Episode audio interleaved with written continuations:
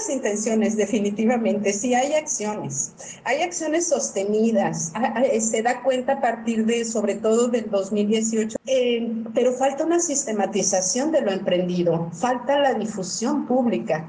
Pueden, no, no quiero, mm, no me voy a aventurar a afirmar que no hay rendición de cuentas. Eh, lo que falta es transparencia, eso sí, pero rendición de cuentas seguramente la hay y quiero pensar que todas estas acciones alguien les está dando seguimiento. Lo que pasa es que no se está haciendo público se requiere para que podamos ver si realmente hay un avance en el cumplimiento de los objetivos y de la agenda, hay que darle un seguimiento a estas comisiones, a los consejos, a las acciones, a los programas. No hay otra manera de poder valorar estos logros y pendientes y sobre todo difundirlos, porque en realidad Tantas mencionan más de 1.400 programas que reporta Tamaulipas que está ejerciendo para coadyuvar al cumplimiento de la Agenda 2030. No hay manera de, saber este, cómo es el avance de esto, ¿no?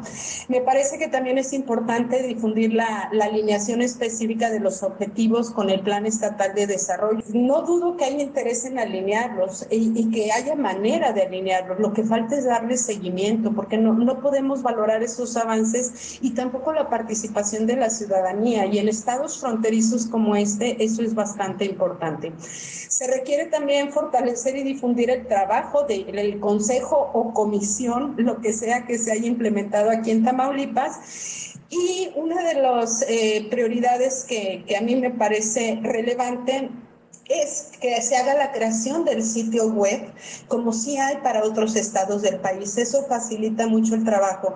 Eh, Tamaulipas también reportaba algunas cosas desde eh, la CONAGO. La CONAGO sí hace este trabajo de, de, este, de, concentrar la información de, de, la Agenda 2030. El problema es que Tamaulipas salió de la CONAGO y la Alianza Federalista no ha hecho este trabajo, no es parte de lo que hay de ellos.